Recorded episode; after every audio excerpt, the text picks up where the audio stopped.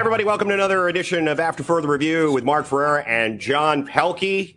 Jeff Taylor on the board. Our good friend Derek Abbott, former college football quarterback, Coast Guard Academy coach, with us uh, from the beginning of the show. It's good to have Derek here. But before we get to anything, we have to address the lack of a Friday show. And I have to take full responsibility for that because my internet for two days was up and down. It was down for like six hours and then it'd be up for a half an hour. I don't know if they were doing something, but uh, Spectrum, who I actually made a really nice bit of coin doing a commercial for them, so I'm not going to trash them too much. I'm just going to say they had a difficult weekend. And the reason I bring it up is because we failed to we, we did not have the opportunity, I should say, to wish Mark Ferrera a happy 73rd birthday on Friday.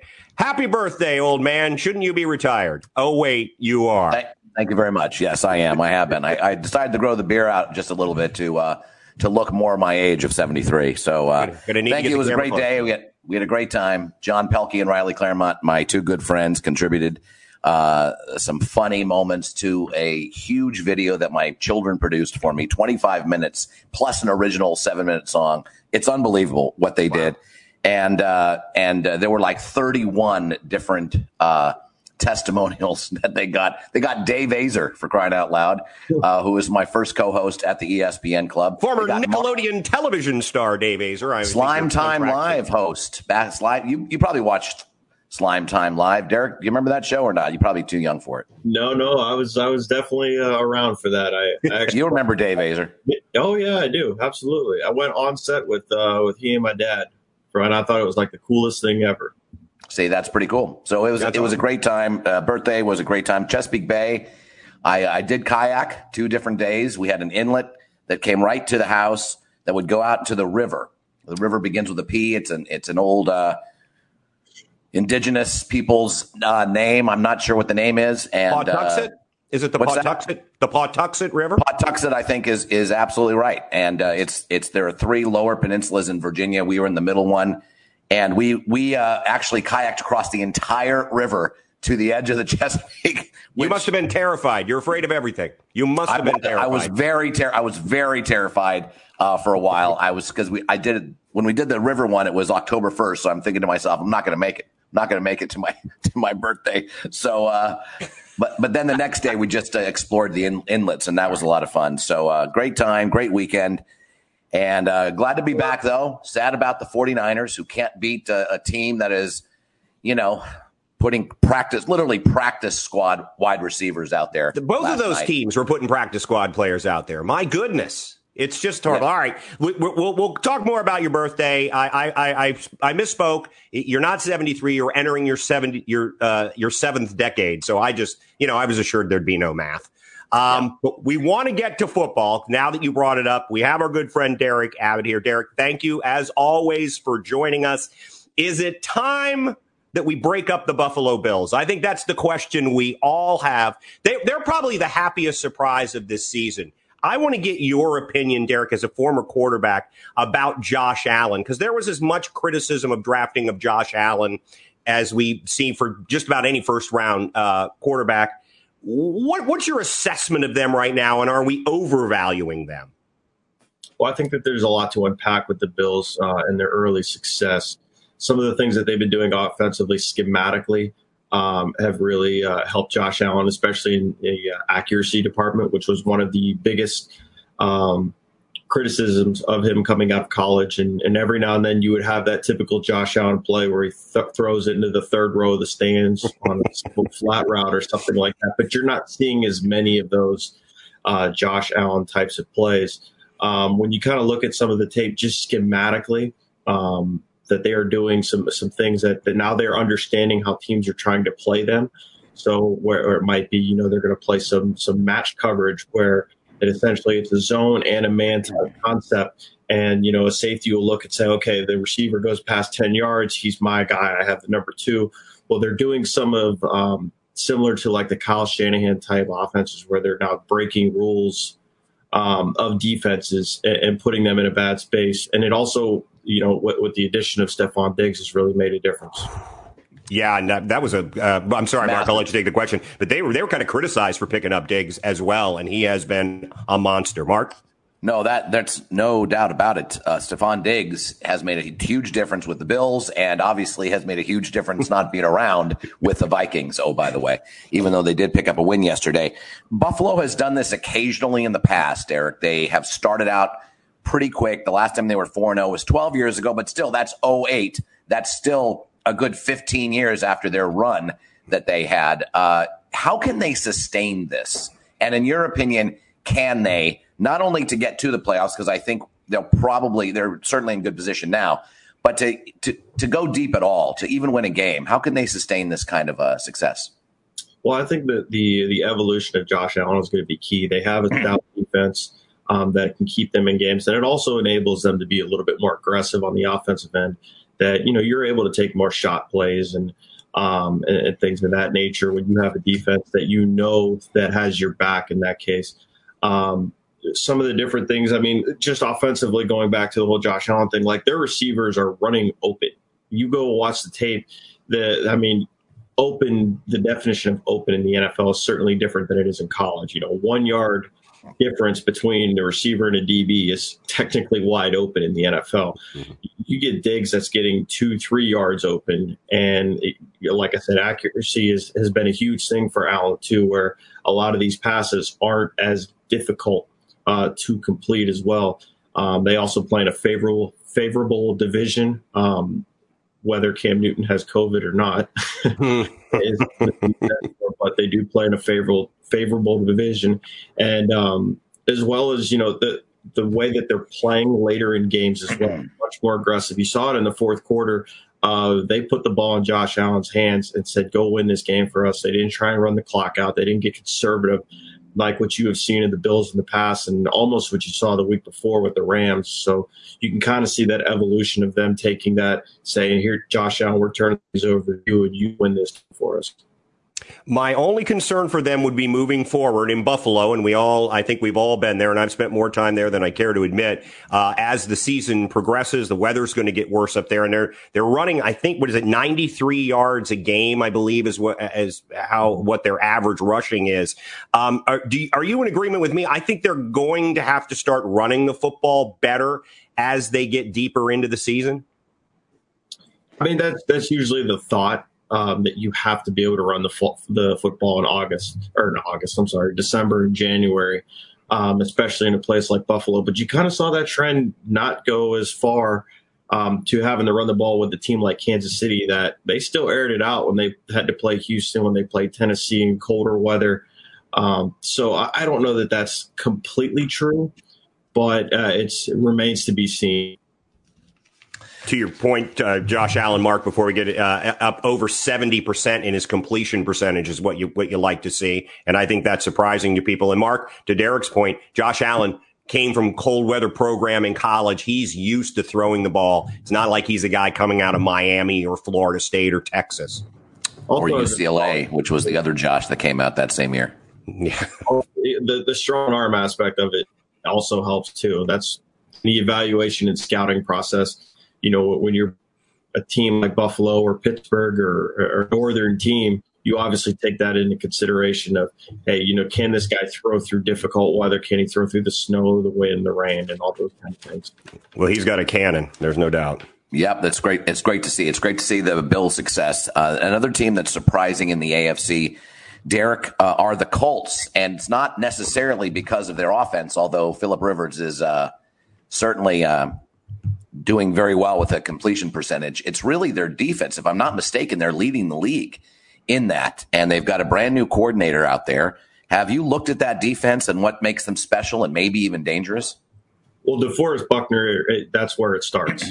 Um, them being able to get pressure with only four guys is the, the main focus of that defense. It allows them to play some different types of coverages on the back end, whether, even though it may be simple, whether they're just playing, you know, cover two, cover four, cover three, or cover one, whatever, they, they can, they can use a wide variety of those different coverages. Typically when a, when an offensive coordinator sees two high, two high uh, safeties, he's thinking, oh, I can run the, I can run the ball. There's a light box problem is, is that now that there is a stout defensive line that is preventing you from running the football, and, and DeForest Buckner has really, really helped that, as well as probably the most underrated linebacker in the NFL in, in Darius Leonard.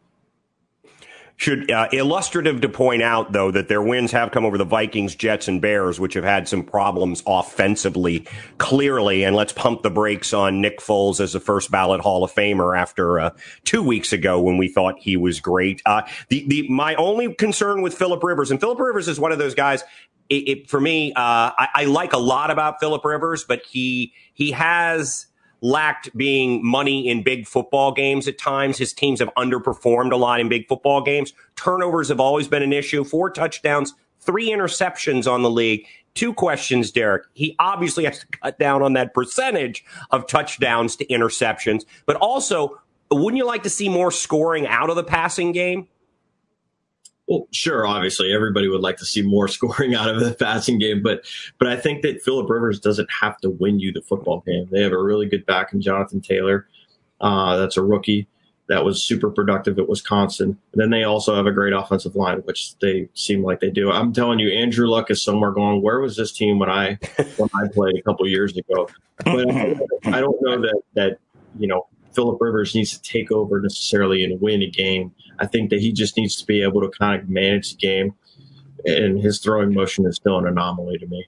Um, but all he has to do is not turn the ball over because I think that they're a very, very boring football team that'll win grind out and win games. Well, and because we don't know really where Tennessee is, and uh, they're not going to play this week because of uh, the coronavirus infections on the team and so forth. They're they're going to play later on this month.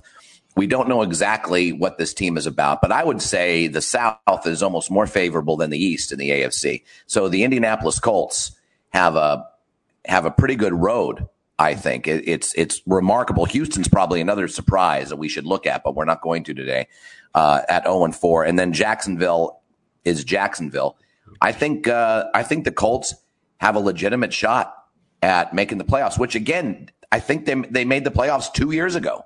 Yeah. That's the thing. We, we keep forgetting this. We, you know, we, we keep forgetting that the Cowboys made the, had, were 12 and four two years ago, mm-hmm. that uh, San Diego was 12 and four two years ago.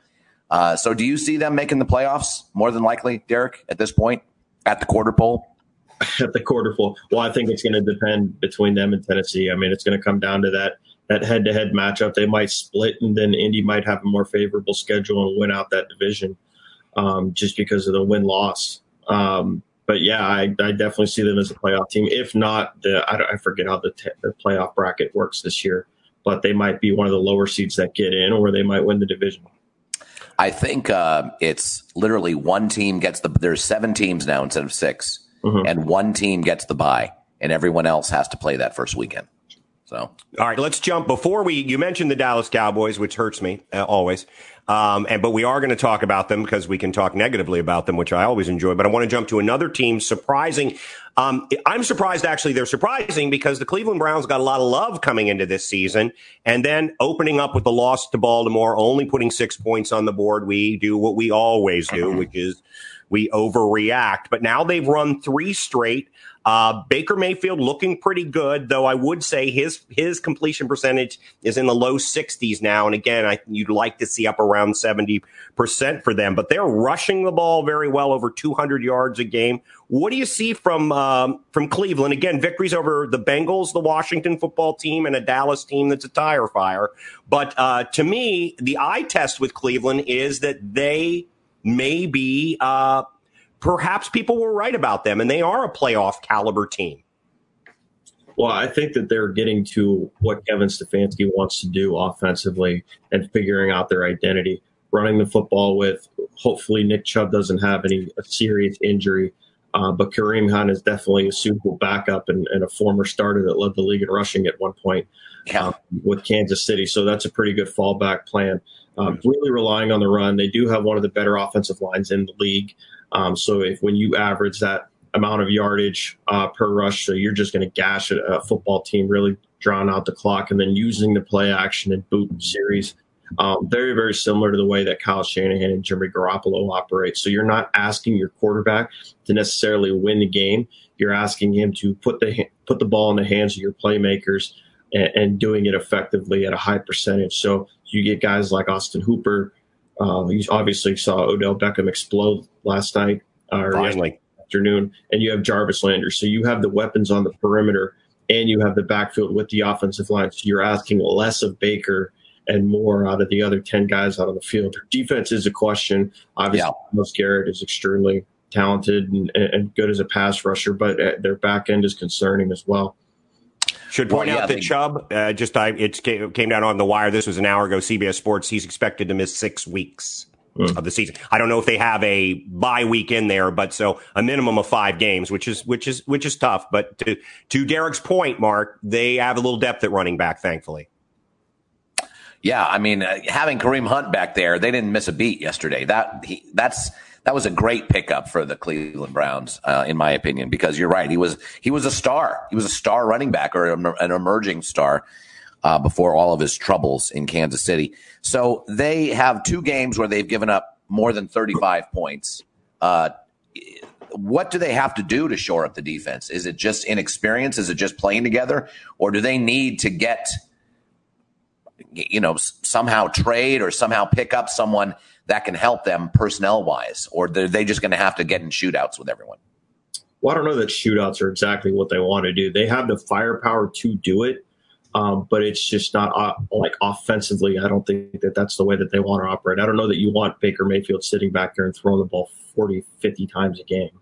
I don't know that that plays well into what they do. Um, offensively, just controlling the football to keep your defense off of the field. So sometimes your offense is your best defense. Um, and then really like just getting trying to get their pass rush going and getting more continuity on the back end and, and really kind of like what Indy what I was saying with Indy is that you know you, you can control the line of scrimmage with your front four and that really really helps the the secondary yeah. and, and, what they can do um, coverage wise so really like to see maybe Myles Garrett kind of turn it up a little bit and maybe their their defensive line start to play a little bit better.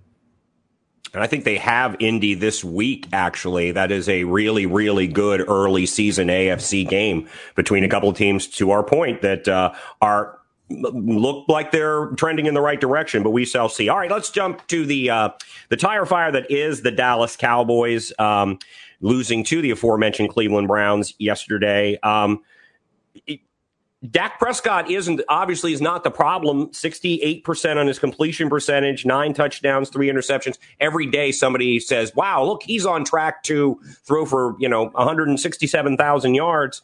Um, defensively, obviously, they have a lot of problems.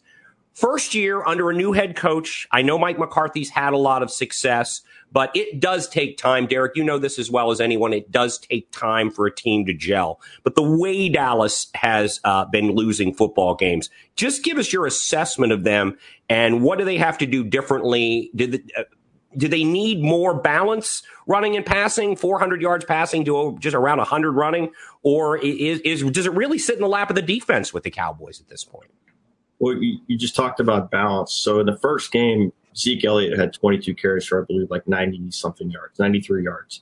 In the last two games, he has had 26 carries combined.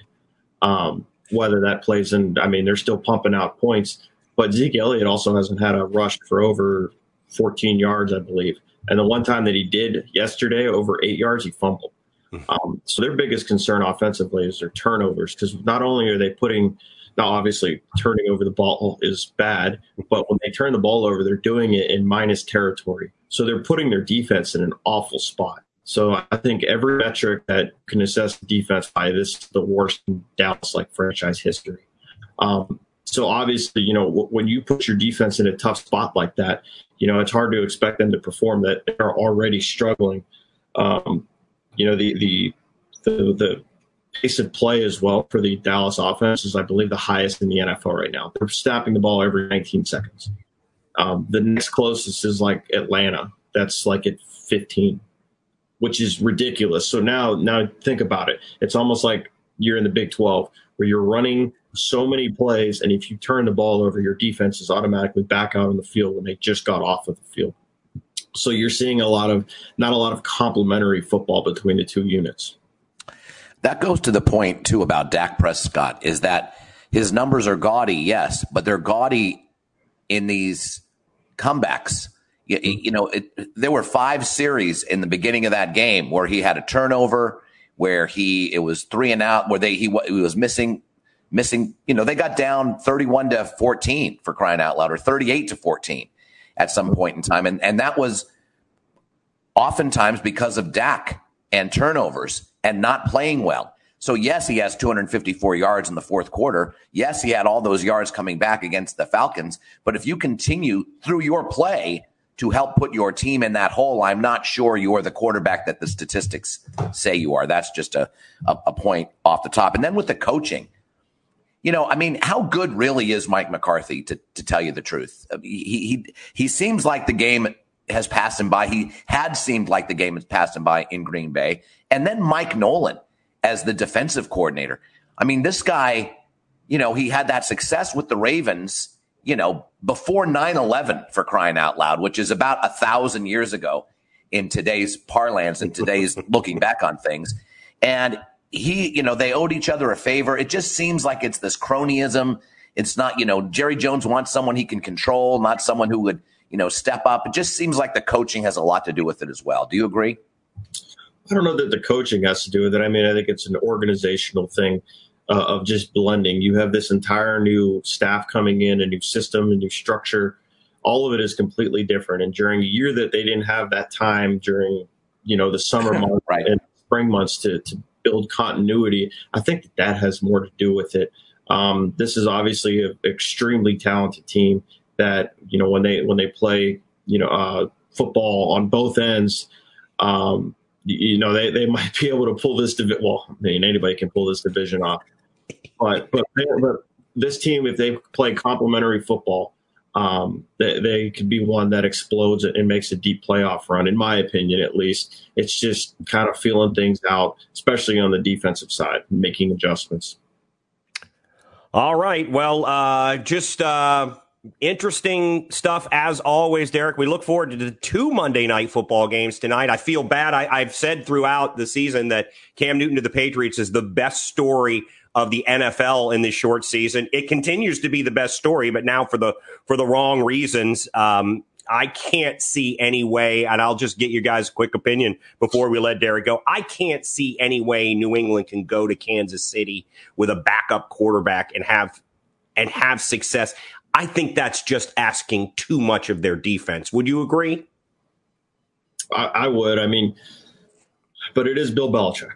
So, and you have Brian Hoyer, who has been in a system for numerous years as Brady's backup. So you might see more of the old Brady schemes and things that they've done with Cam Newton in the last three weeks. So kind of have to not even watch film of Cam Newton the last couple weeks, and you got to go back and you got to watch tape from him last year because he's Brian Hoyer is more of the uh, Brady type quarterback.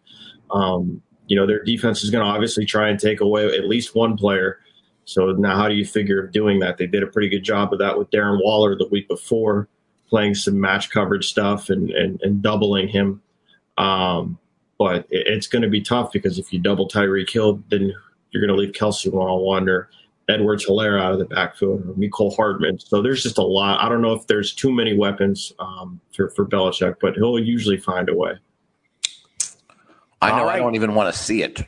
That with, with Cam not being there, it's like ah, I don't care about this game. Well, and I think I read that Brian Hoyer has lost his last ten starts. I believe he is the quarterback with the longest consecutive losing starting um, uh, loss starts in a row. So that's going to be tough. Atlanta in Green Bay. I predict Atlanta will be up uh, 17 at the half and lose the game by 20 uh, because that's what Atlanta does. Derek, it's always a pleasure. Thanks, man, for uh, for joining us this Monday, and let's just keep doing this because it is it is certainly getting interesting in the NFL. There is absolutely no doubt about that. And let me be the first to say that I believe that Matt Patricia will be the first coach fired in the National Football League. Derek Abbott, thank you so much, my friend. Thank you, guys. Appreciate it. Good job, dude. You look Good great, stuff. by the way. Good stuff. The best it's, lighting. Yeah, I know. It has the best lighting, and even though you have that nice, uh, I don't have my light know, on ring, today. Ring I had light, to, I know. I had to rearrange, so I don't have my light on today. So I'm looking, uh, I'm not looking as good. But, but I tell you, this, and we knew it would be this way, Mark, because of the uh, lack of preparation during the summer and everything that's gone on. But this uh, NFL season is it, it's it's fun sometimes for the wrong reasons, but my goodness. It is uh, it, it diminished somewhat, though, to your point, by the loss of Cam Newton from New England, and and so certainly we we we wish him a speedy recovery of of what he's going through. But my goodness, they they were they were finally I think convincing a lot of people that they were not just going to go away, which I think a lot of people thought they would. Yeah, there's no doubt about it. Although I don't think they're going to win tonight, and they'll be two, no. two and they'll be two full games behind the Buffalo Bills in that division. So uh, it's going to be an uphill climb for them. And I don't know when Cam will be able to come back in terms of the protocols they have. Uh, it's going to be it's going to be a, a, long time. But in terms of uh, a couple of other you know, we, we talked about this game tonight and how they're probably going to go back to the Brady sort of uh, playbook uh, because that's what Hoyer knows and what he comes from. Speaking of Tom Brady, they were down 17 to nothing yesterday against pretty good Chargers team. Yeah. And I don't think any Tampa Bay uh, team that I've seen in the last, well, maybe since they won the Super Bowl. And even then, frankly, even then, they weren't really built for comebacks with no. Trent Dilfer. Uh, they were built to stay in a game because of that amazing defense. But down 17 points, uh, and even though uh, Brady was partially responsible with a pick 6 mm-hmm. uh, what he's able to do, and what and and what I think he inspires the team to do, I think uh, the herd did mention this as well today, is that it's that belief. It's that belief that you can just do it. You can come back, and it's not just in, in him; it's the rest of the team now because they're playing with this guy that is right. the best comeback quarterback in the history of the game.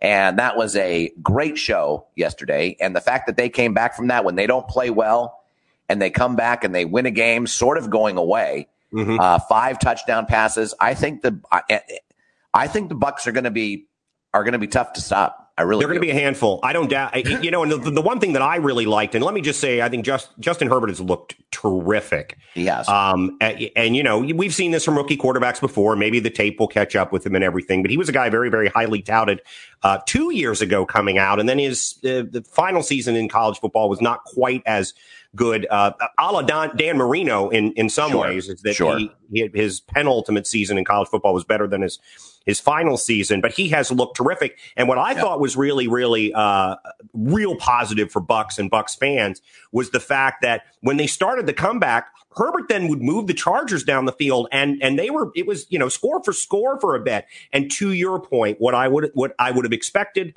from the Jameis Winston led Buccaneers of the last few years would be for them to to make a little bit of noise late, but then just not not ever be able to close the deal. And that's the difference with Tom Brady and what is a very talented roster. I think we're seeing more and more that they have done a nice job in the front in the front office. And as much as some people like Jameis, and I know you're a fan, it just it, I think what we're seeing now is what a more a more competent quarterback. And again, you're talking about maybe the best of all time. I'm not saying there are a ton of quarterbacks in the NFL that could move in and have this level of success, but that uh, they will not be squandering that talent this season. It seems he, he threw it mind. to ten different receivers, uh, five. Amazing different receivers got touchdowns. To, I mean, to, come on. How many times does Derek bring that up when we talk? We're talking about football in the beginning. It's like you know, yeah, we're going to take away this guy. But right. when you talk, you talk about Kansas City, the problem with taking away this guy is there are five other this guys to take away. And Tampa Bay is beginning to show a little bit of that. Not as explosive, obviously, as Kansas City and. Patrick Mahomes is a different animal from just about everybody else. But uh, do you agree with me about Matt Patricia? Because not only are they un- underperforming uh, from where they were when Jim Caldwell was there, frankly, um, but he's now also uh, his comment, and I just think this is tone deaf, and I, I think this is the sort of thing that I've always said, you know, motivating professional athletes to me is a bit of a redundancy. If you're a highly paid professional athlete, you better be self motivated and you should be. But I think when a guy comes out and says, as he did, you know, well, we had a mess to clean up when we got here and that's what we're working on doing and somehow passing the buck from the lack of success he's had in season three now, I, you just get the sense that this is another one of the Belichick assistants that does not he fit better, Belichick. better assistants that are yeah, good he, assistants. They fit the Belichick mold, but they're from whatever reason, and this is not a criticism, Bill Belichick. They're they're really not coming out of that mold prepared, most of them, to be head coaches. This is the thing I would say to Matt Patricia. You had a 14 point lead yesterday. You had a lead. You had a 20 point lead against the Bears. You had another big lead against the Packers, and you blew them all. Last year, you uh, lost. I don't know nine games uh, in the last half of the fourth quarter. So obviously, what you inherited was was good enough to give you double digit leads in the fourth quarter a lot last year and three times this year. Yeah. And something about the character of the team, and I hate to be that simplistic, but something about the character of the team can't close it out. They, they're not closers. And I think that's the problem with Matt Patricia. Now he's blaming something else for his inability to inspire his team to be closers.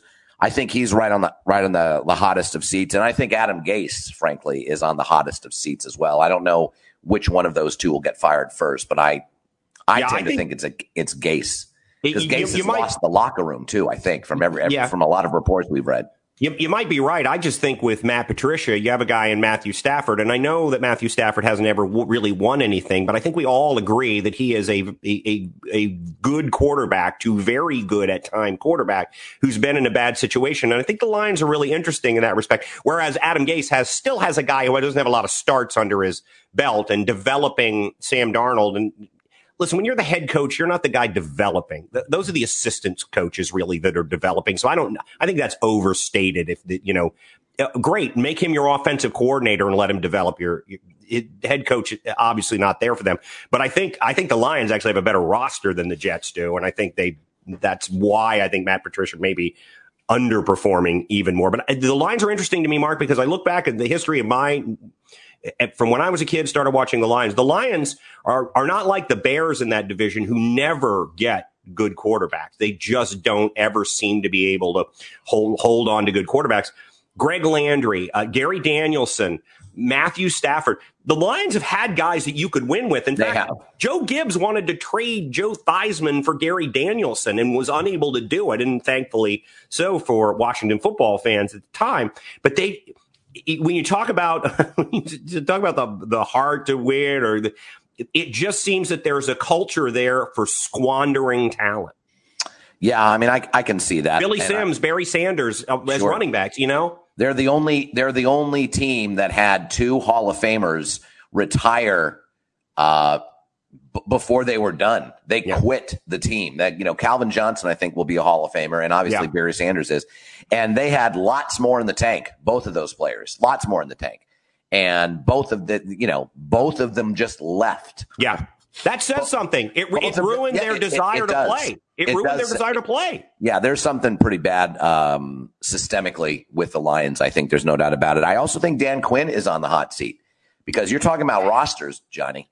And Atlanta has perhaps a Hall of Fame quarterback in the backfield. Who knows?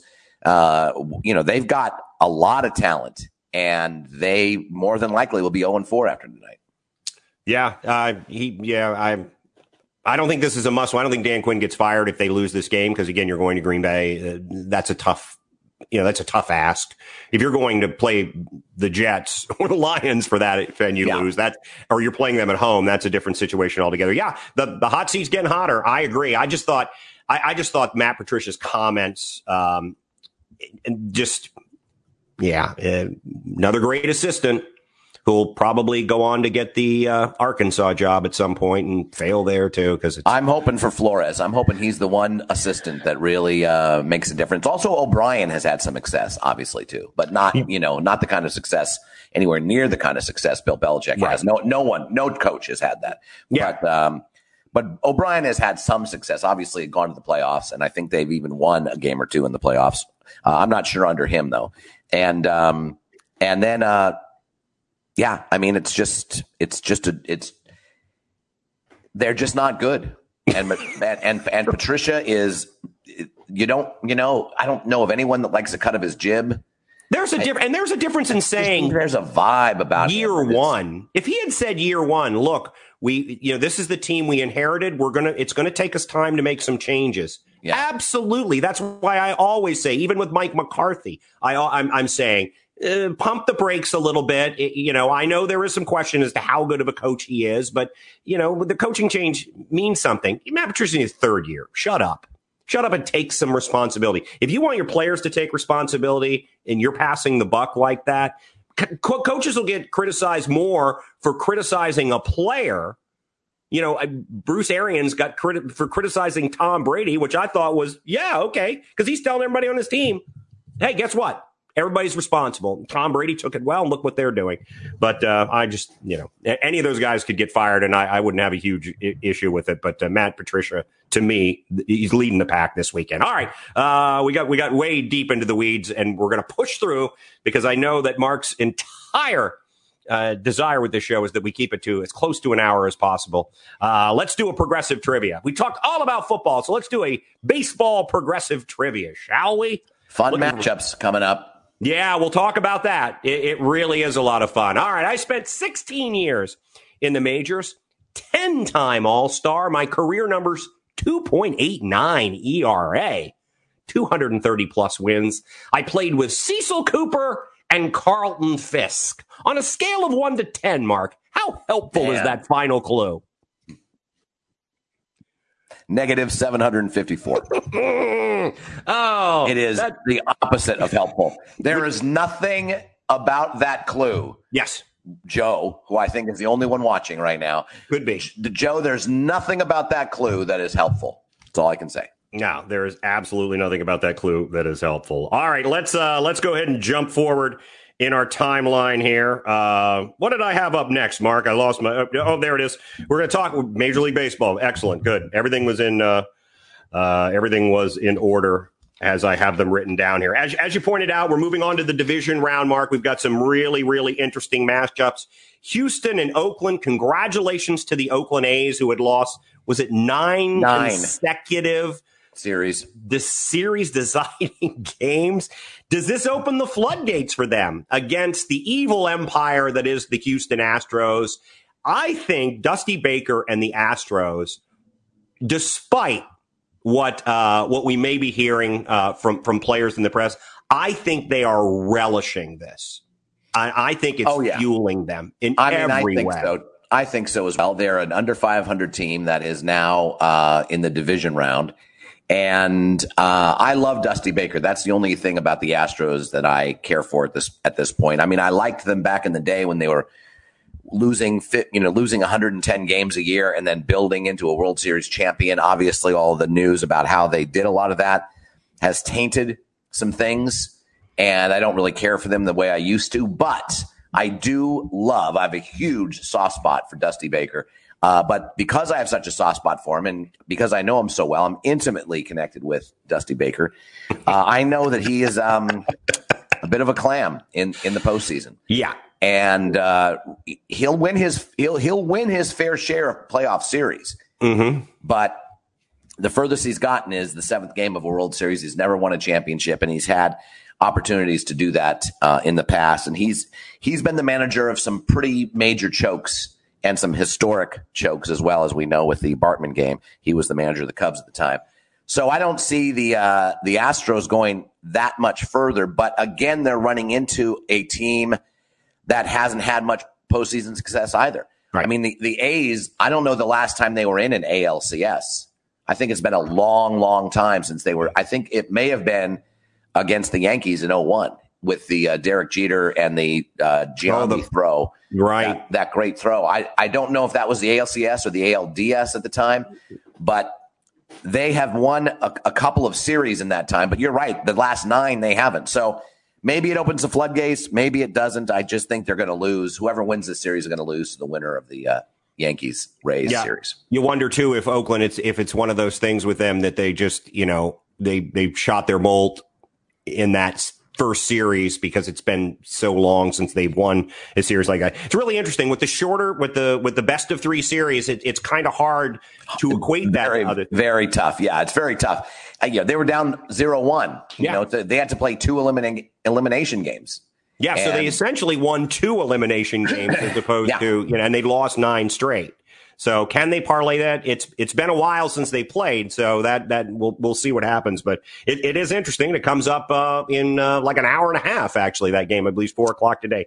Yeah. The, the nightcap though is is an awfully good series, and my disdain for the New York Yankees, which people need to understand that I like the Yankees when I like it when the Yankees are really good and then they lose, that makes me happy. The Yankees uh-huh. being bad, there's nothing good about that. You, right. you know, it's like it's like Dallas being a tire fire. Yeah, it's kind of fun for me, but I, I would I would much prefer the Cowboys to get the number one seed in the playoffs and lose horribly in the first round. That that's what I want. Um, New York and Tampa Bay familiar with each other, obviously playing the same same division. Tonight's pitching matchup maybe the best pitching matchup you could hope for with Gerrit Cole and Blake Snell. Blake Snell no is a flipping monster for people yeah. who don't follow the Tampa Bay Rays. This is this is remarkable. Um, I I agree with you, Mark. I think your uh, your American League representative in the World Series is coming out of this series. How do you see this moving forward, and who do you like in this Cole Snell matchup? Well, I uh, and I believe Blake Snell has won a Cy Young, and Gerrit Cole has finished in the top five a couple of times, and, and it was two was second last year, I believe, or yeah, uh, in 2019. Um, I think it, it, it is tough because normally pitching wins, and right. I think I'm I think the Rays are going to get by the Yankees. I do. I think they're gonna they're gonna mute the bats. They're they're they're they're gonna slow down the bats of the New York Yankees.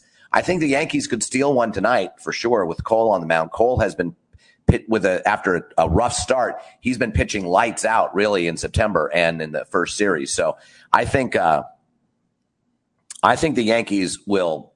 You know, it might go five because this is only a five game series. Remember right. that too. Right. So it could go five, but I see the Rays pulling this thing out. I think the Rays are a legitimately, you know, very, very good baseball team. And I think the Yankees have the best lineup in I don't know how many years, and they have some good starting pitchers, but they don't have enough. And that's what they're going to need. They have a probably as good a bullpen as the Rays, if not maybe a little bit better. And uh, oftentimes, as we've talked about, that is what portends or doesn't portend postseason success. So. I think the Yankees are going to make it a series. I think, yeah. I think it's going to be a, a, fun series, but I think the Rays are going to sneak sneak it out. Oddly, they've never met in the postseason, and given the fact that the Rays have, you know, we, we've talked about how they they seem to pop up in the postseason every couple of years, whether people remember that they're in Major League Baseball or not. The series reminds me a little bit, Mark, of the of the Heat and the Lakers, with the Yankees being the Lakers and the and the and uh, Tampa being the uh, being the Heat, and the fact that the the Rays, and you give Kevin Cash a lot of credit, and we we never uh, cease to give credit to the front office of the Tampa Bay Rays. I think one of the best in baseball, best organization in baseball. But uh, they just seem to be a team, whereas the Yankees seem to be a collection of talent, a little more than than a team. And I know baseball a little bit different than other sports as far as that as chemistry is concerned, but chemistry, and that you just get this sense with Tampa, and you get this a lot in in uh, Major League Baseball. You just get a sense that a team just is ju- is, is peaking at the right time and has the right all of the right um, pieces in, in place. place. I know, yeah. and and I agree with that. And in terms of names and recognizable stars, I think that comparison is apt between the Lakers and the Heat. But I think the Heat, especially now since they've been injured, even though they had a, a, a big win last night. Mm-hmm are obviously undermanned. I don't yeah. see the same thing for the Tampa Bay Rays. Maybe, maybe, maybe it's just name recognition, but it just it just struck me as that way. All right, let's uh, before we move on, we will, we are going to talk in our potpourri segment about uh, about last night's game. Congratulations to the Heat. We didn't think they'd get swept, um, and uh, I'm just I'm I'm happy for a lot of guys uh, on that on that franchise. J- Jimmy Butler, perhaps with the best postseason NBA performance, maybe in history. It was amazing there's only been two others that have 40 points, uh, a 40 point triple double. Yeah. It, it's amazing. You know, and, and when this came in the series to stave all of this off and against all odds is. And I kind of I love the way remarkable. Jimmy Butler's rewritten what people think about him because he yeah, you know he was fun. he was moderately highly regarded to now where he is uh, he's he's I've etched himself into as a superstar in my mind. All right, let's uh, let's do our next set of clues for our progressive. We haven't had any uh, guesses from Joe Conley, so we have to assume that his phone, uh, he's having issues with it or his internet. Spent 16 seasons in the majors, 10 time All Star, career numbers 289 ERA, 230 wins, uh, plus wins. Played with Cecil Cooper and Carlton Fisk, though forget that. That's not going to help you. I led the league in ERA once. I've pitched a no hitter. I'm an All Star game MVP, and I'm in the Hall of Fame. Those those should be helpful. Those those should be a lot more helpful than Cecil Cooper and Carlton Fisk. Yes. Were you, were you aware that this guy played with either of those guys at any point? No, in no. Okay. Although I do, I do remember a uh, a cup of coffee with the with, Red Sox. Yeah, yeah, yeah. So there you go, uh, folks. Here's an extra added clue. Played with Fisk with the Red Sox, with the Red not Sox. the White Sox. So that sort of uh, skews the timeline a little bit. Uh, if we get back to that, uh, we're, we're going to get to the NBA yeah, we can we can okay. move we can move right back to the NBA now. Um, as, as it sits at two two to one, great win by Miami last night. Is this just a bit of an anomaly, or do you think they can parlay this into more success in the series? You know, I don't know. It's tough. It's a tough call because there's something about Miami. There's something about that team that is uh, more resilient and more unexpected than even the Nuggets which were both of those uh, adjectives, I think, as well. Uh, there's something about that, and, then there's something about LeBron James. You know, he's he's been to nine finals now. This is, I think, his tenth final actually, and he's lost six of them. They had a two-one lead against the against the Mavericks his first year with the Heat. So I think the Lakers, on paper, even if Bam comes back tonight or tomorrow night, which I think is, is expected. Um, I just think they're out there. They're out manning the Heat. I think they're probably going to win the next two games, but I don't know. There's something. There's something inside of me that says, ah, don't don't sleep on the Heat, even though they are obviously outmanned at this point. That performance last night, John, we talked about this. Historical, only the third time ever. 40 point triple double. The other only other two times, LeBron James and Jerry West. And both of those performances were in losses. Oh, by the way. Wow. So this is the first time it's ever happened in a win.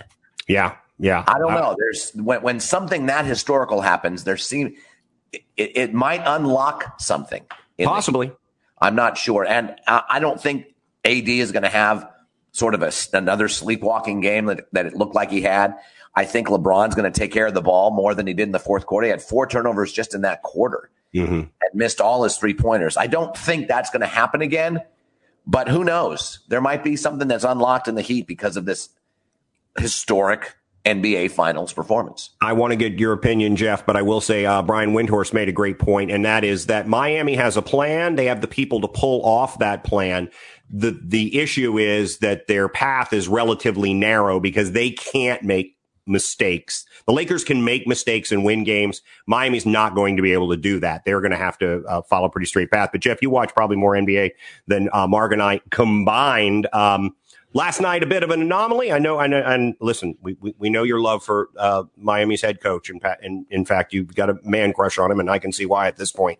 Um, what do you see moving forward from this?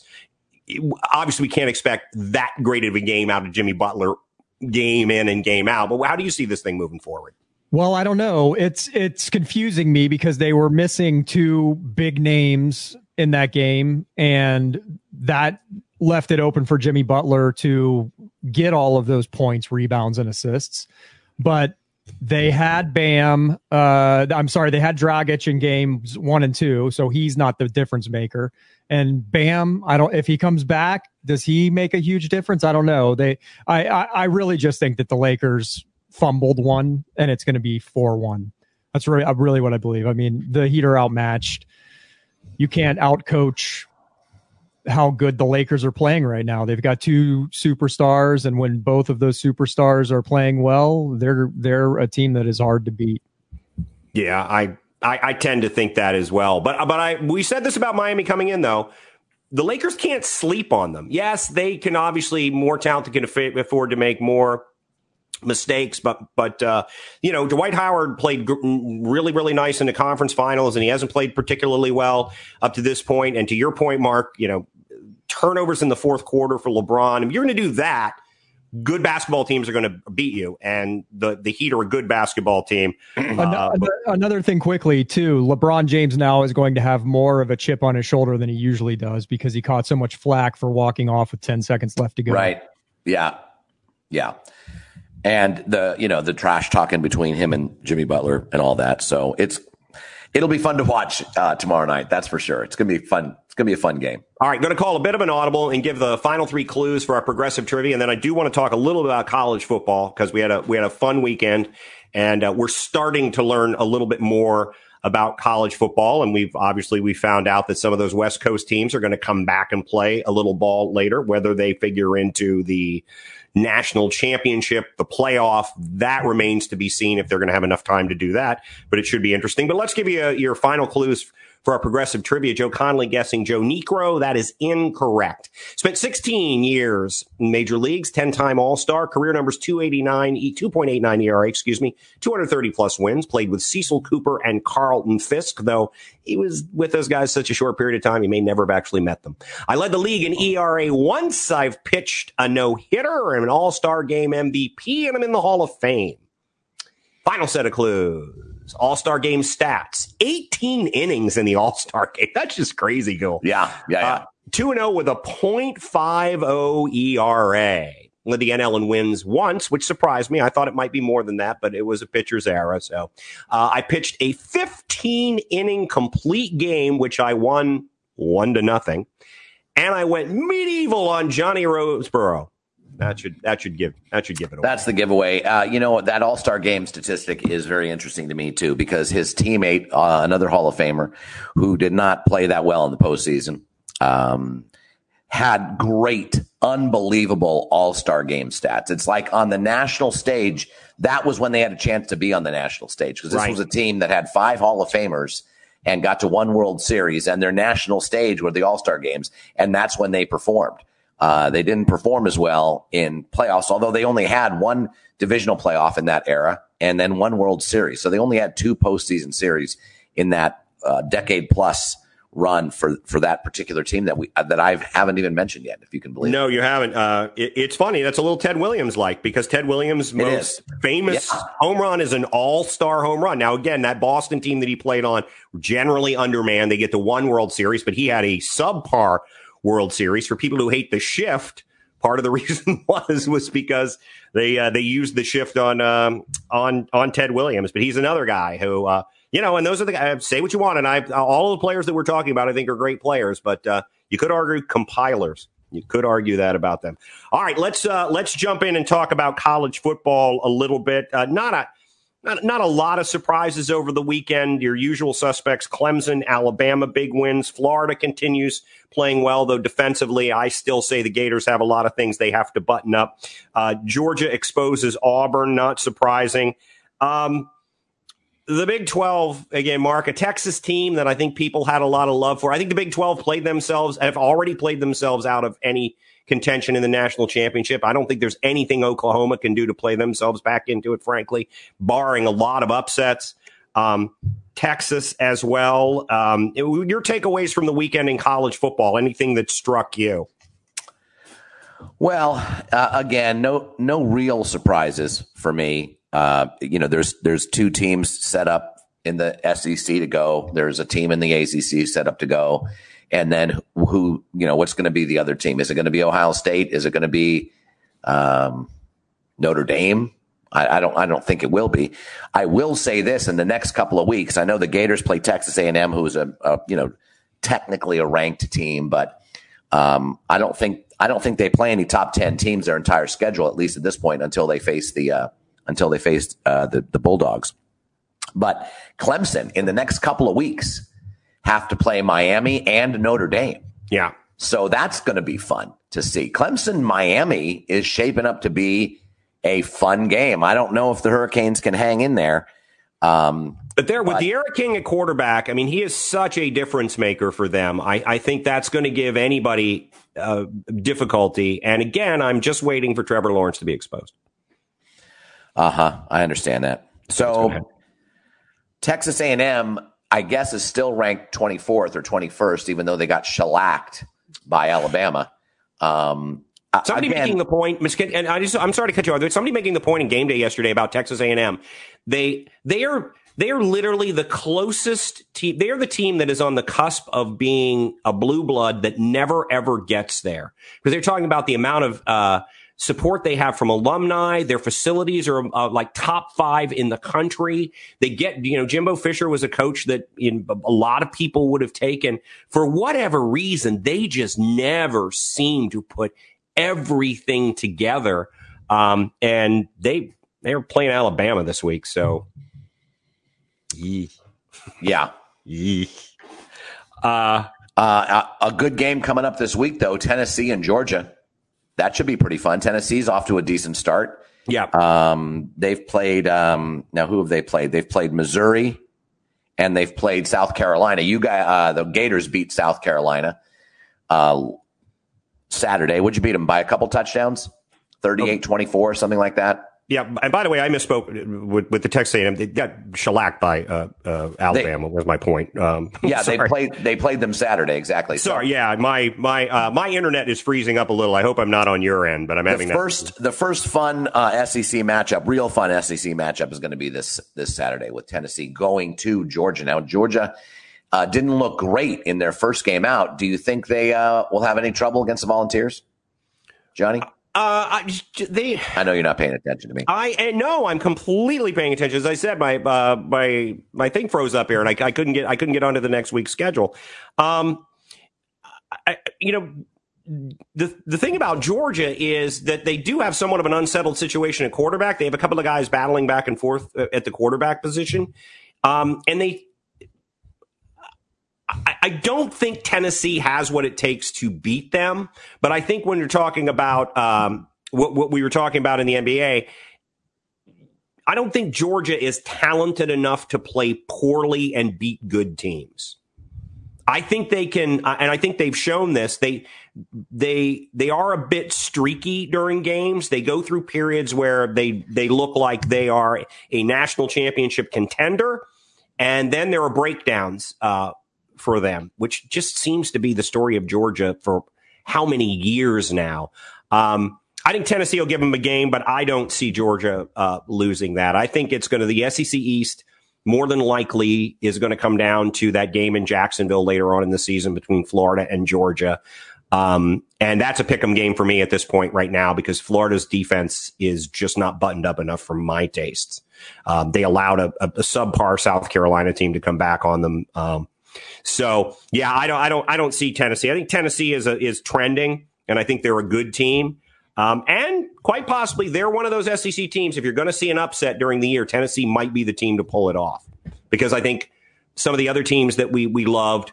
Uh, disappointing result by Mississippi State this week. Uh, clearly, um, Kentucky. It, it, looks like they peaked last year. Sadly, they never seem to be able to put it together for an extended period. But um, no, I, I, I, there's no way I bet uh, that Tennessee beats Georgia. It'd be it, it would throw the SEC East into a tailspin of some note. Frankly, it's interesting with this coronavirus and the uh, where Notre Dame finds themselves this time around. Their their schedule this year is way easier than it normally is with, as an independent because they're in the uh, they're in the ACC. Yeah, and uh, that's not a strong conference. That is not a strong conference. They're not going to play. You know, they play Clemson. They play Clemson, but I was I misspoke. It. It's next month. It's November seventh. Ah. And then at the moment, North Carolina is ranked eighth, but no one thinks they're going to stay ranked eighth. By the time they play them at the end of the season, they will have played one top 25 team more than likely. Yeah. You know, they have FSU this weekend. They just played South Florida last weekend and they played Duke the weekend before. I mean, you know, they're number five because they're Notre Dame, but they have played no one and they probably won't play anyone outside of Clemson.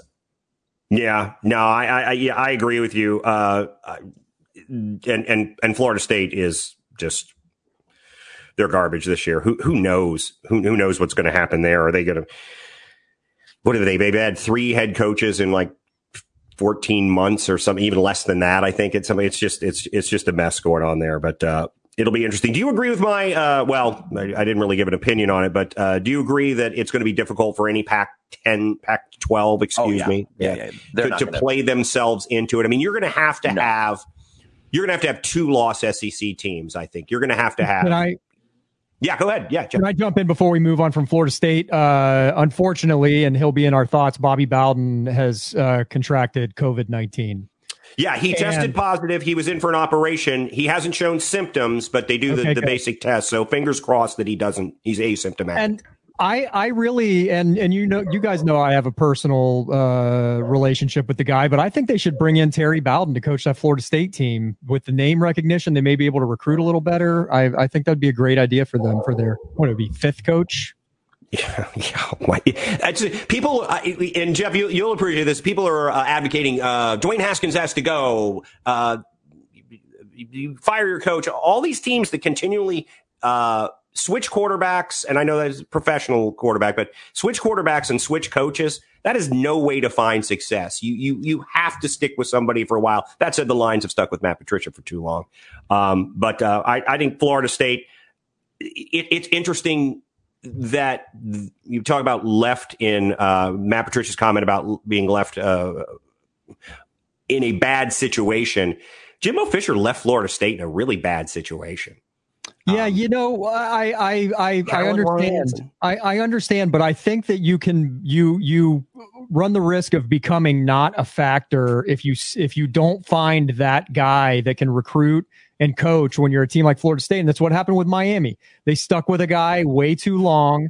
And they lost credibility, and they haven't been a powerhouse ever since. So Florida State needs to be careful not to become that. Uh, also, with the Pac-12 guys, I don't think I don't think they're going to qualify. And even if someone goes undefeated, it's only six games. Right.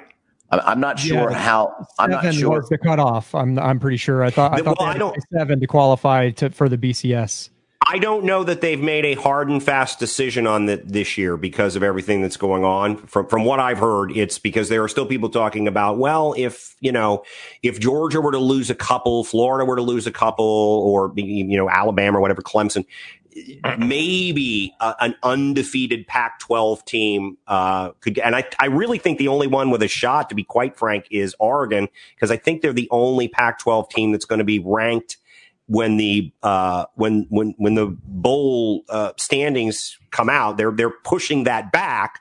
Um, I think they would be the only one that would be in a position. Don't you agree, Mark? That would be close enough. Well, I think any Pac-12 team goes six and zero. They're gonna they're gonna be considered. I just don't think that that's enough. Because you got to start somewhere, though, and you know if you start, the whole thing is if you start in the rankings at 25th even winning all your games, it's so much more difficult than if you start at sixth, you can lose a game and still end up ranked ahead of him. So I, I think it, I think it would be very, very tough. And it's, it wouldn't be, it wouldn't be college football if there wasn't some controversy going into their championship. So just, I think college football, I, some normalcy. I watched uh, the college football 150 on ESPN. I don't know if you've had an opportunity to watch that, but it's just history college football, and it breaks it down into different things. There's uh, an episode, they're hour long episodes. I think some of them half an hour long episodes, but on recruiting, there's been one on postseason awards and national championships was one of them. And there were a number. They they walked through how national champions have been decided since the turn of the 20th century.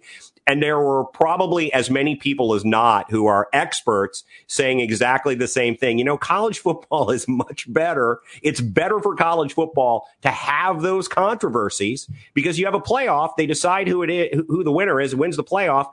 And then you just move on. It's a little bit like March Madness because once a team wins a national championship, you move on. College football, when those debates about should, you know, should this have been the national championship? Why wasn't this team in? That's what keeps us talking about it in the off season.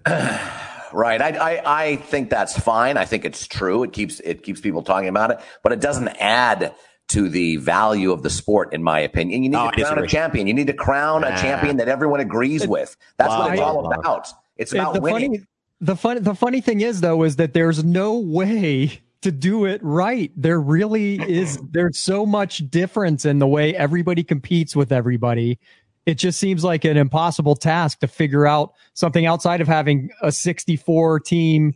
Uh, I think you could. I think if you did it with 16, I think if you did it with a 16 team uh, playoff, that no one would really be able to argue that a team that was um, capable of winning the national championship was left out of the playoff. Because I say I think going into any NCAA season, there were probably 10 or fewer teams that could conceivably play for a national championship. I know there might be an exception to prove that rule, but Mark, I think I know you agree with me. 10 to 12 teams are really the only teams that are in the mix on any given year. on any given year, pretty much. And then there's maybe a wild card team that's. And if you stretch it to 16, now I think you're out. I think probably your 14th, 15th, and 16th team aren't really right. going to challenge for the championship. But to Jeff's point, because everybody plays different styles, it makes it much more interesting. And like the NCAA basketball tournament, matchups become really, really important in those situations. And I just think there's been so much that pro- has prohibited college football from doing. To me, what what is the obvious thing to do?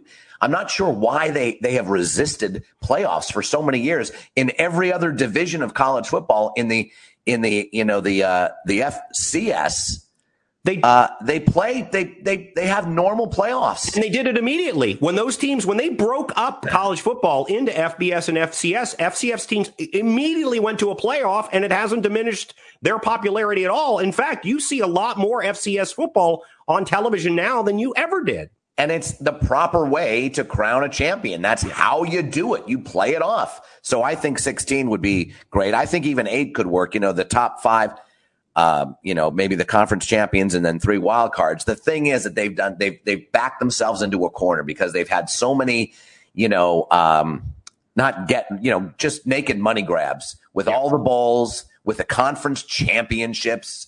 You know, they've gotten these naked money grabs. And, and if you eliminate the need for a conference championship, which you probably would if you had a 16 team playoff, because you'd probably take the first happen. two in each conference no, I, exactly. That's my point. And so too much it, money. It, it, remains it remains archaic college yeah. football.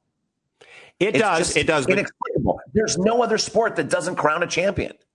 But again, like if you look at it, they, that everyone can agree on. If they consistently, as they seem to, make more money year in and year out, they would argue that they're not archaic. That in fact they're doing exactly the right thing. And I think the the conference championships, which by the way, tooth and nail the conference championship games were fought before they came to, came to be. Nobody wanted to do those. Uh, and it was the former SEC commissioner, and his name escapes me right now, and I feel bad about that.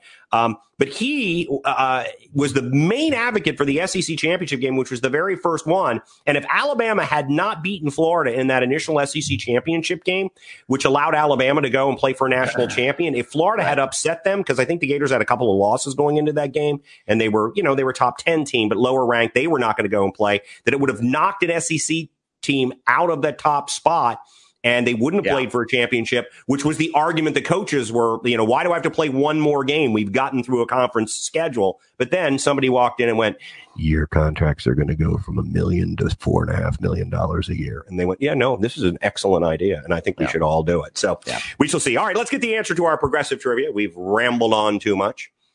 Um, and the bowl argument is, to me, is no longer an argument because you use the bowls as those playoffs. That's well, obviously, it. and and and this whole argument about you know uh, Christmas break and finals and all this stuff. Right. Well, the FCS has no issues with any of that. No, no. And by the way, you're still going to college. Uh, you're going to class seven times more than college basketball players who are playing, you know, t- two and three times a week and middle of the, you know, it's just ridiculous. And all right, here we go. Just a semester. You know, they'll, you know, their freshman year and then they're out. And extend the extend a guy's uh, scholarship so that he can stay in school afterwards if he doesn't go into the NFL and pick up his, his uh, degree. Here we go. Spent 16 years in the major leagues. 10 time All Star, career numbers 2.89 ERA, 230 plus wins, played with Cecil Cooper and Carlton Fisk. No, not helpful. Led the league in ERA once, have pitched a no hitter, All Star game MVP, and I'm in the Hall of Fame. All Star game stats 18 innings. That was still really, really struck me. Uh, 18 innings pitched, a two uh, yeah. 2 0 with a 0.50 ERA. It would take like literally 11 All Star games for someone to pitch 18 innings at this point. Uh, led the NL in wins once, pitched a 15 inning game, complete game, one, which I won one to nothing. Uh, and I went medieval on Johnny Roseboro with a bat. Mark talked about it in his uh, deep dive on the Dodgers and Giants uh, rivalry. And it is, of course, the great Juan Marichal. So I, am going to read you some of these. Um, and, he uh, he never won a Cy Young. Okay, let me read you some of these uh, statistics for Juan Marichal. All right, he was uh, 18 and 11 with a 3.36 ERA, and that makes sense. Maybe he doesn't win that one. He had a um, Okay, and then the next year he was 25 and 8 with a 2.41 ERA, did not win it. He was 21 and 8 the next year, 2.48, 22 and 13, 2.13, 25 and 6. He was 25 and 6 with a 2.23 ERA. Uh, had 14 wins in 67 and then in 68 wins 26, goes 26 and 9 with a 2.43 ERA. It's because he pitched in the same era as right. Bob Gibson and Sandy Koufax. Well, Ted Williams hit over 400 and didn't win the MVP because he did it in the same season that Joe DiMaggio had a 56 game hitting streak. And yeah. so, yeah, it, yeah, you look at Marichal's statistics and it is really, really remarkable to see that, uh, that he, he that he never won a Cy Young. It's, it, it, it is remarkable. But, uh, the Roseboro incident is, uh, is still one of the, one of the ugly marks on his career and one that he, he never able to get away from because you hit a guy with a bat yeah, in that's kind of yeah, that's sort of you know, drop hard, the bat, take a swing, hard throw to come the back helmet. Yeah. Yes, you throw the helmet. Hard to come, come back, back, from that. It really is difficult to come back from that. And uh, still to this day, people disputing the reasons behind all of it and what happened, which makes yeah. it very interesting. Before we get out of here, um, I do because Jeff brought up the Terry Bowden situation. Mark, you and I know Terry actually quite well too. He used to do a show from the club. Talked to him a lot. One of my favorite people. Uh, believe, uh, you know, could have won a national championship at Auburn had they not been on uh, probation that year. Still one of the great coaching jobs of all time. And talk about a team that parlayed, as we talked about Houston, parlayed a chip on their shoulder into into being one hell of a football yeah. team. That Auburn team certainly did it, and Terry deserves credit there. He had uh, success with Akron as well it, eh, he's far enough removed um, from replacing his father, which I completely understand. You don't want to be the guy to replace the guy starting there, and you sure as hell don't want to be named Bowden replacing Bobby Bowden.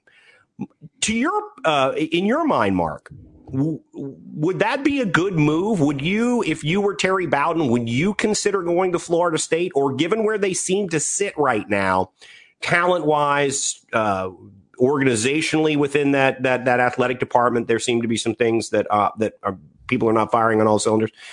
Would you think that Terry Bowden would consider taking that job at this point? I mean, I think he would take it in a heartbeat. I think really? he would. I, I don't think he's going to be offered it. I think you know his record at his ac- record at Akron is 35 and 52. It's not very stellar at all. He had a nice record at Auburn. But you're at Akron. I mean, you know, you you're, are. You're, you're recruiting against a lot of really, really big schools when you're at a smaller school in Ohio. I mean that there's there's no doubt about that. Uh, but at the same time, you're competing against, you know, Ohio, Kent State, Bowling Green State.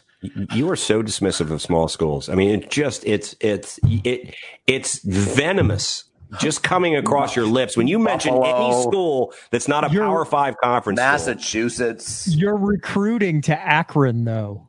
You're saying to these kids, "Come play for me at Akron." Right. You don't. You don't want to go to Kent State. You know what happened there. Come to Akron. Jack Lambert. none of these kids remember what happened there. When you're well, sitting down alive. on the couch, yeah, when you're sitting down on a couch to recruit to recruit them to Kent State, that's the last thing on their mind. Yeah, yeah but hey guys, listen, I know, I know you're being recruited. I know you're being recruited by uh, by Kent State, but honestly, I mean they're they're protesting the the Vietnam War and shooting people. Have you um, never heard of Crosby, Stills, Nash and Young?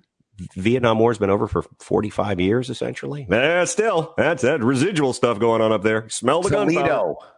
Really? The you don't think Akron has a, has a recruiting edge over Toledo? They the don't. That's the problem. No, they, they really don't actually. Toledo's better or, yeah. or Ball State. Now, Northern Illinois has a little credibility. There's no doubt about it. Northern Illinois, but and Central, Eastern, or Western Michigan. I know every now and then they're okay, but I mean, come on. You know, I spent Buffalo, a couple uh, months on the campus of Northern Illinois University, and uh, it was cold. It is cold. Yeah, that was uh, wasn't that um, um, what's his name? Kurt Warner. Was he Northern Illinois? Northern Iowa. Northern Iowa. Northern uh, Iowa. Even more nondescript. Exactly. By the exactly. way, the flyover states, uh, before we get out, the flyover states did not do well in the Major League Baseball uh, playoff situation. Every National League Central and every American League Central team lost. in the first round. You know, right. this has been pointed out to me, and I'm sure it's been pointed out to you guys as well. Miami has never lost a playoff series. Ever. No, I know. They they've been in two other they they made the postseason two other times in '97 and 03, and they they obviously won the World Series in both of those. So, uh, again, the Chicago Cubs got Florida Marlin. Yeah, this, this uh, last time because the, they come out of nowhere. Both those times in '97 and in and in 03, they were wild card teams. And in 03, they were, I don't know, 18 games under 500 when Jack McKeon took over. And so they came out of nowhere and win the World Series in 97. That's the year they completely bought that team with Bobby Bonilla and with um, uh, Kevin Kevin was this not Kevin Green? Oh, Kevin Brown. Kevin Brown. Wrong color. There you go, Kevin Brown. I think they had uh, Moises Alou that year. Yeah, they did. Yeah. In 97. I think they had Gary Sheffield that year. They just bought a bunch of guys. Yep. But they still didn't, they, they still just got in through the wild card. And then they beat the Giants because they had really good pitching. And then they had that playoff series with the Braves where Eric Gregg gave, gave every pitch that the Marlins, didn't matter where it was, it right. would be a strike. Strike zone Braves, was dugout to dugout and press box to ground. I mean, literally wherever the pitch was. There were pitches so far outside the catcher couldn't get them and they were called strikes, for God's sake. And then they played the Cleveland Indians, which of course are, you know, haven't won a World Series since 1948, I think. Mm-hmm. And, um, since Dewey defeated Truman. Exactly. And, uh, you know, then they, that went to seven games. That was a, um, extra inning, seventh inning affair. So, we'll see. The, the Marlins are tricky. I, I, you know, they they now play they the uh, they now play the Braves. Yep. So who's we'll see what postseason whose we'll postseason history whose postseason history is otherwise. Frankly, I I will go out on a limb and say that Sixto Sanchez wins both of his games. So uh, the other pitchers have to win a couple too. Yeah. Yeah, I, I, I, well, and we didn't even talk about the Braves because the Braves hadn't won a postseason series since uh, 2001. John, Right. That's what I say. The, the Braves are, uh, it's almost 20 years. Their postseason, even in their glory years, their post, they underperformed. I think everyone would agree walking away yes. with only one World Series in that situation and beaten by teams that I think we all agree were not as, certainly weren't as talented pitching wise because nobody was as talented pitching wise. Um, David Lowe, by the way, uh, noted uh, orthodontist, Rolling Stones expert, actor, and Chicago Cubs fan. Uh, the Bartman game was against the Marlins, and uh, can't, can't, can't play Bartman this time. Absolutely true, but I just think you're right, Mark. They got Marlin. You don't want to see the Marlins in the playoffs. Yeah, the Cubs have gotten Marlin before, and they yeah. got you know that was 03. The Giants got Marlin both of those years, and Atlanta, as you pointed out. In 97. Yeah. in Atlanta in, in 97. So we'll see what happens. Uh, the Dodgers and the Padres play.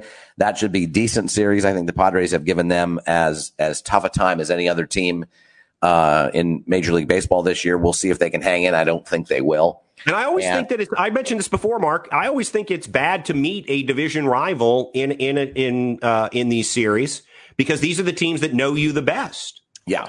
The teams well, that are used to you. There's no mythology right. to it. It's the Rays and the Yankees. It's the Padres and the Dodgers. Yeah. It's the Marlins and the Braves. And it's the Astros and the A's. So every one of these series are divisional yeah. matchups. You know why? There's there's no central a, there's no central teams. That's why. Because because the mid middle of the country did not hold up its end yet again. Yeah. All right. So there it is. The flyover states. You're not holding up your end. We're gonna we're, we're gonna keep flying over you until you hold up your end, guys. You just had to not. You could you could have knocked out one of these teams, and we wouldn't be we wouldn't be subjected to this. We will say this though: one flyover team. We are very happy that lost. Saved baseball. The, the, San Diego Padres saved Major League Baseball. Yeah. They did. I'm, I'm, I'm, I'm telling you, they did. We did not need another Cardinals, uh, you know, run in the playoffs when they were clearly not a very good team. We have liked the Cardinals in the past. We sure. talked about two people who have um, passed away in the last couple of months, Lou Brock and Bob Gibson. Those 60s Cardinals, it was a it was cool to be a Cardinals fan back then. Yeah. But now, no. The Padres already down one nothing. Mm-hmm. Came back in both of those games, if I'm not mistaken. Those, both of those games were great, and uh, and saved baseball. And that, I, that Padres. I, I tuned into that Padres Cardinals game, and the first thing that came to my eyes was Craig Stammen is starting for the Padres. he was a washout reliever for the Nationals. Well, hey, turns out he did what he needed to do. Yeah, yeah, it's you know who, and that in a lot of times in series, it's it's who are not. It's not the stars. A lot of times, it's somebody you don't think is going to step up. So who is that going to be? I'm just glad it gets started, and uh, and I, I I guess I'm just tap dancing for the next 40 minutes so that I can just walk out of doing this podcast to watching uh, to watching the playoffs. All right, well, Mark, once again, happiest of birthdays to you. I had. Uh, I had a lot of stuff planned on that day. Uh, I, I, had I had friends coming in. I had celebrities who were all prepared uh, to uh, to uh, and Jeff can uh, can agree with me that we set this whole thing up. We had a we had a cake that was being delivered to you, but then wow, sadly, Virginia. yes, yes, absolutely. I had I had yet another that, that couldn't have happened uh, regardless of whether you had your internet or not. Well, it just it all fell apart. It just the, the plans didn't happen as well. I had I had yet another bottle of my expensive scotch that I was going to let you drink most of. All of those things were, uh, were going to happen, and they didn't. But uh, happiest of birthdays. It was it as mentioned. It was a uh, it's one of those milestone birthdays, which oddly, I mean, you know, anytime you hit another decade, but you you're you're now. I don't. I, am not going to hold back. I don't care if you don't like it. You're 60 years old now. What's it like? It's, it's a trip, man. It's is it? It is a bit a bit of a trip. You know, if you think about it, because you just don't think of yourself that way. No, you know, I still you, think of myself as like 30. Uh, yeah, exactly. And and uh, you know, fifty didn't matter. It didn't seem as big a deal. Was like ah, whatever. Fifty. You know, forty was like ah, kind of cool. At forty, actually, it was fun to turn forty. Um, but fifty was like nah, and then but sixty is like yee. Yeah. Yee, yee. yeah, if, if but at the same time, maybe not. You know what? The life, life could begin at 60. Joe Candelora, our very good friend, told me life begins at 60 and yeah. uh, called me a spring chicken when I wished him a happy birthday yesterday. By the way, our good friend Joe Candelora, and he's so uh, you know, we had birth- he's way above he's that. Un- he's he's 110, so wow. he's doing very well. Thank him for yeah. his service in the Spanish American War in the first in the First World War. yes, exactly, exactly. Well, anyway, happy birthday. Uh, hopefully, I'll we'll, we'll we'll hook up soon, and I'll let you drink some more of my uh, expensive scotch. Uh, sure, that's it. We're still in the middle of it. I, I have to tell you, I, I, made a comment last night doing a doing a show that uh, there's a Steven Wright joke that says. Uh, uh, if it wasn't for time, everything would happen at once. And it honestly believe, it honestly seems with what's going on in the world yeah. and the fact that every single sport is playing at the same no, time. Seriously, that's just it's, nuts. It's, bizarre. I'm for, I forgot that the, the Lakers and the Heat were on last night. Yeah. I'm watching football and I'm thinking about, you know, and, I, am thinking about the baseball player, the baseball players. And all of a sudden I get a crawl on the bottom of the screen. They're in the third quarter. I'm like, eh, I'm going to dial into this one for a little bit, for gosh sake. So if it wasn't for time, everything would happen at once. And it certainly is in 2020. Except in 2020, yes. In 2020, there has been no time. All right. For Jeff Taylor, Mark Ferrera, I am John Pelkey. Thank you for listening to After Further Review. We will be back on Wednesday We'll unpack Major League Baseball playoffs. We'll talk more about the NBA. We'll look forward to the week coming up. Uh, we will exalt in the fact that the Patriots upset the Kansas City Chiefs tonight and that the the Hoyer era in New England begins today. Quarterback controversy in New England. Why not? Why not? What if he goes out and throws six touchdowns? Or beats the Chiefs. You know, would you be this, that surprised? Would you, you know, be that terror? I wouldn't be shocked by anything at this point. No, I'm not shocked by anything. I'm not shocked by anything anymore. Be shocked uh, if the Jets win a game. That might shock me at this point. Possibly, possibly. We'll see. Sam, Sam Darnold's career probably. It, if even if the Dodgers get beaten by the Mar, if the Marlins beat the Braves and then go on to beat the Dodgers, you know, a team that was basically 500 beating the behemoth Los Angeles Dodgers, I would be pleased. One, I would be very surprised too, but would I be shocked? Yeah. Nah. Well, it's the Marlins too. It is the Marlins. So honestly, I don't even know why you need to be surprised. It's 2020 and it's the Marlins. And so. it's the Dodgers not winning and, a championship in a year that they should. And, Maybe and, the Marlins should be favored. I, I would take the Marlins in that series. As long as they get by the Braves. That's the key. That's all the Marlins have to do is get That's by it. the Braves. Only one more series. Now they've done it before. They've gotten by the Cubs, they've gotten by the Braves. Yeah.